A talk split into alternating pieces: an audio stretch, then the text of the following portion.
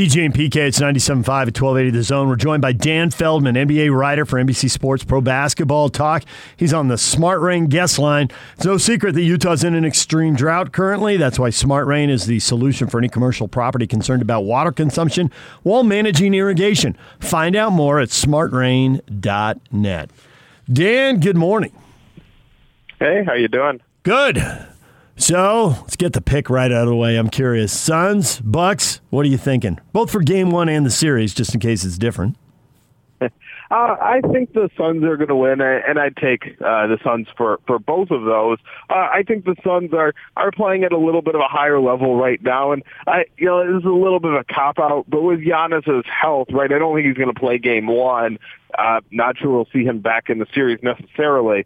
Uh, so I think that sways me toward Phoenix more comfortably. I think it'd be a real tough pick if Giannis were healthy. Uh, I hope he gets there. I hope we get that fun series I envision uh, with both teams at full strength. Uh, I just think it's unlikely Milwaukee gets to that point. So the Suns' success that they've had is sort of out of left field to a good degree in terms of getting to the finals. Have not made the playoffs in 11 seasons, but they were expected to be better. I don't know if they were expected to be this better. Does this send a message to the NBA as far as uh, keep plugging away and maybe you can strike gold? Uh, I hope so. And it's not just plugging away, right? When they made that move to trade for Chris Paul, a lot of people were skeptical. They gave up a first round pick and people said, oh, you know, like, congratulations, maybe you'll make the first round lose there. Uh, there's something too. I, I always thought they'd be better than that. I thought they'd be a, a pretty good playoff team and not necessarily win a series, but have a, a real chance to. Uh, they've caused some breaks, no question, right? Like uh, the, the Lakers uh, with injury to Anthony Davis and LeBron w- was not at full strength, and you get the the, the Nuggets with without Jamal Murray, and just throughout the playoffs, they, they've uh, been on the fortunate side. Although you know Chris Paul had coronavirus, so it's not like it's been perfect for Phoenix. But there's something too. Be good and give yourself a chance to catch those breaks. How many teams uh, have spent years just saying, "Hey, you know what? We don't want to just sneak into the playoffs. We don't, you know, we we'd rather tank." Uh, you know, we're at that point where we're not ready to push in our chips. We don't think we've got a good chance at a championship. Oh, the Warriors are too good, or you know, whoever the team du jour is is too good. We don't have a chance. Give yourself a chance. Uh, not every team is going to catch those breaks, but man, how satisfying is it when you do? So, as you uh, wait for the finals here, and they could be over real quick, as you point out, if uh, if Giannis isn't going to play, maybe I'm underestimating the Bucks there. But the offseason is looming here for the Utah Jazz, and there's the whole talk about Conley. I think most people come down on the side of they got to bring Mike Conley back because if they don't, they're going to lose the money. But I think there's also awareness that bringing Mike back brings back the threat of injuries that have haunted him the last two years. So, where do you stand on all of that? I don't see a feasible way for the Jazz to get a better player, and that's including the injury risk. It's there, it's real. Uh, I don't know a better solution, uh, in just in terms of making the team as strong as possible, than re- trying your best to re-sign Conley and hoping for the best health-wise. Uh, to me, that's far better than getting a lesser player, far lesser player, with the mid-level exception, who even if he's healthy, is not going to be uh, Okay, and I agree with all that, but what do you prioritize as other needs too? Uh, I think the Jazz need uh, a, a, be, the, the ability to be more versatile, and I'd look first at backup center.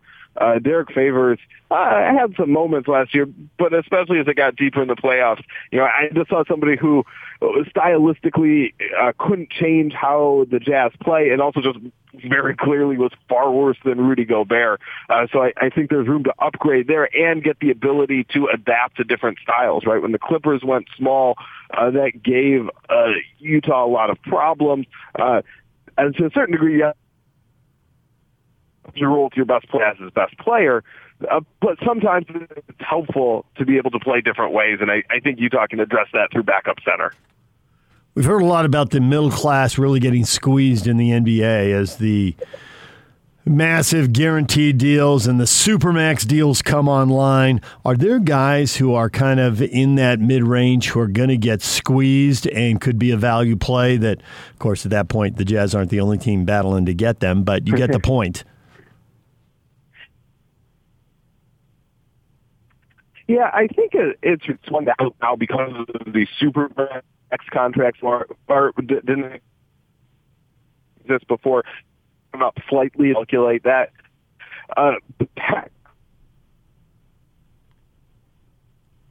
that middle. What Donovan Mitchell would have gotten if there were no max.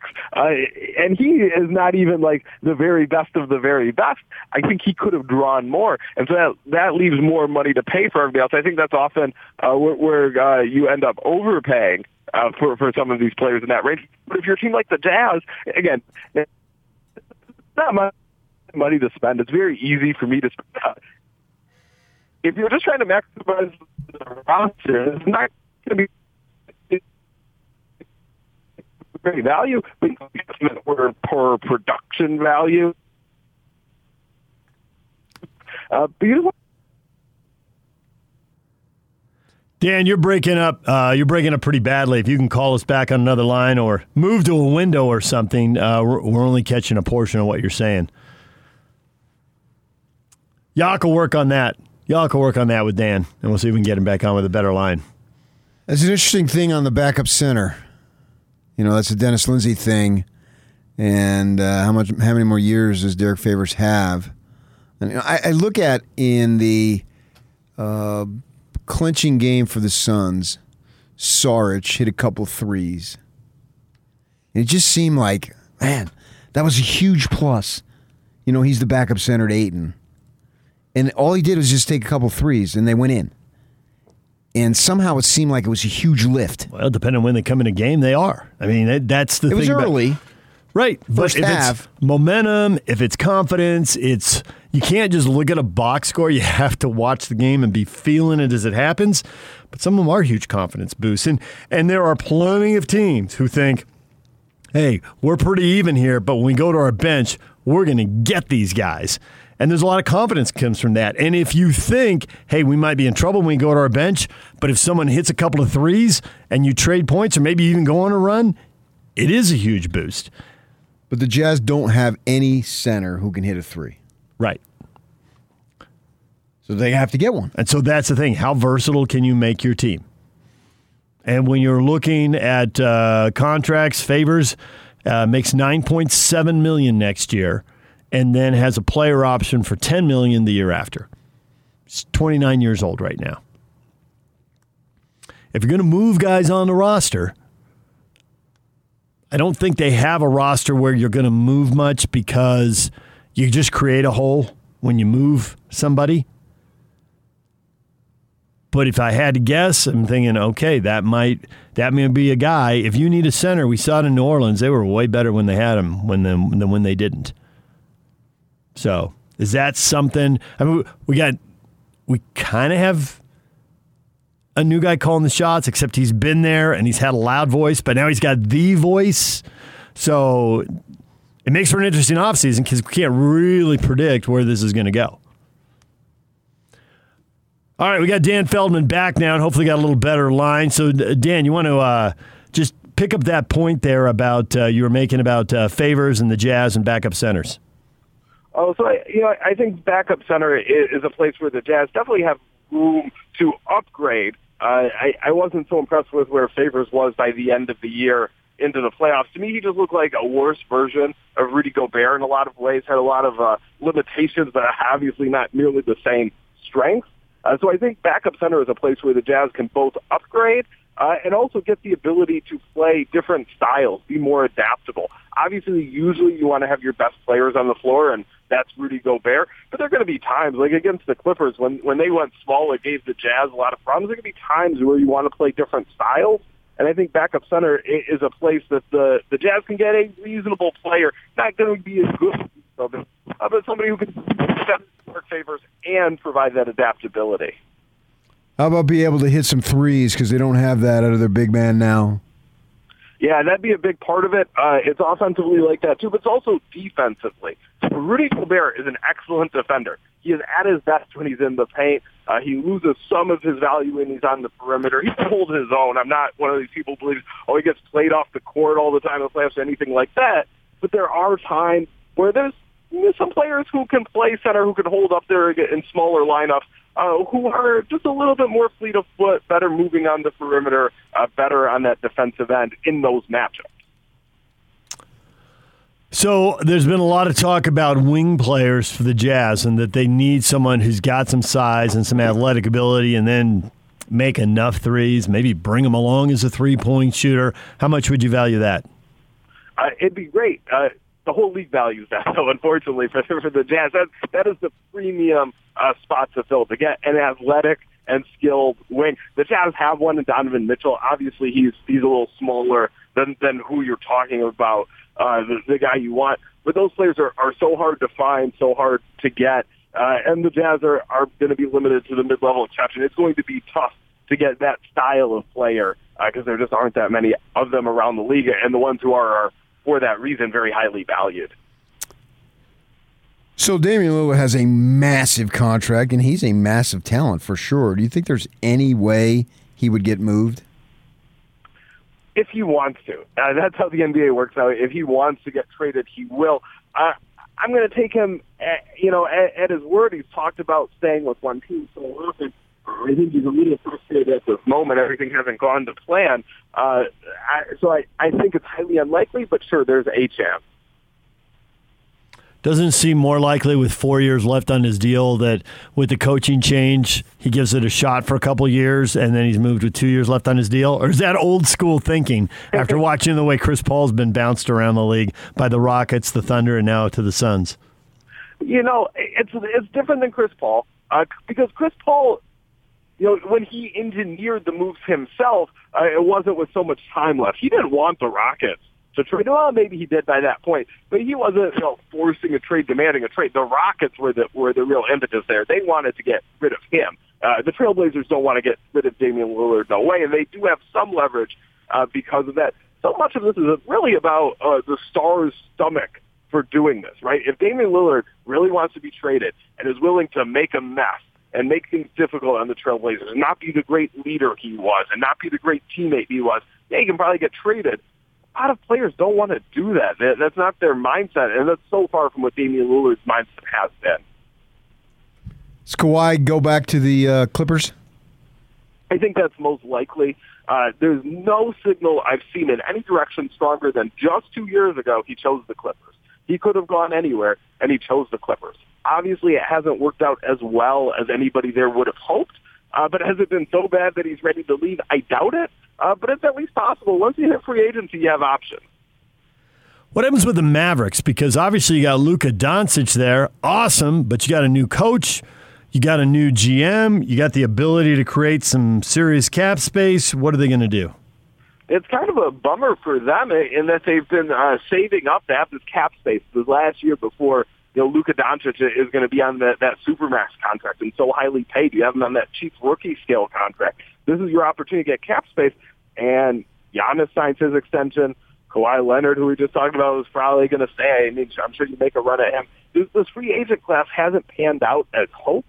Uh, Tim Hardaway Jr. played very well for them, gave them good minutes. A lot of their cap space is based on him leaving, his big salary coming off the books their best option might end up just being re-signing him. That'd be disappointing, uh, but you got to make the best of the situation. Yeah, that's interesting there with that situation as far as what they're going to be able to do because even though the kid is young, it seems like there's a lot of intense pressure to get better immediately as if he's running out of time. And what is he, 22? Maybe not, I don't even know if he's 23. So it seems like, you know, when you look at somebody like Chris Paul, who doesn't get to the finals until his 16th year, it seems kind of silly that Dallas is under this pressure, but at least that's my perception of it from the outside. See, I read the pressure a little differently. The pressure isn't he's running out of time. The pressure is that the window's open already because he's so good when so young. Uh, sometimes teams mistime it. Uh, Luka Doncic is ready to lead a team deep into the playoffs. They just need to get the players around him.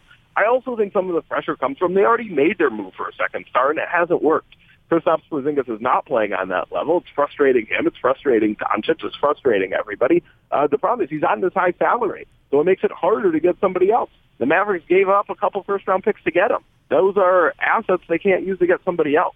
Uh, so I think the pressure just comes from the frustration that, uh oh, like this, this, the first plan hasn't worked. That makes it harder to get to the second plan. By the time you you let the first plan, if you're just going to let it run its course, then maybe Doncic is even more frustrated.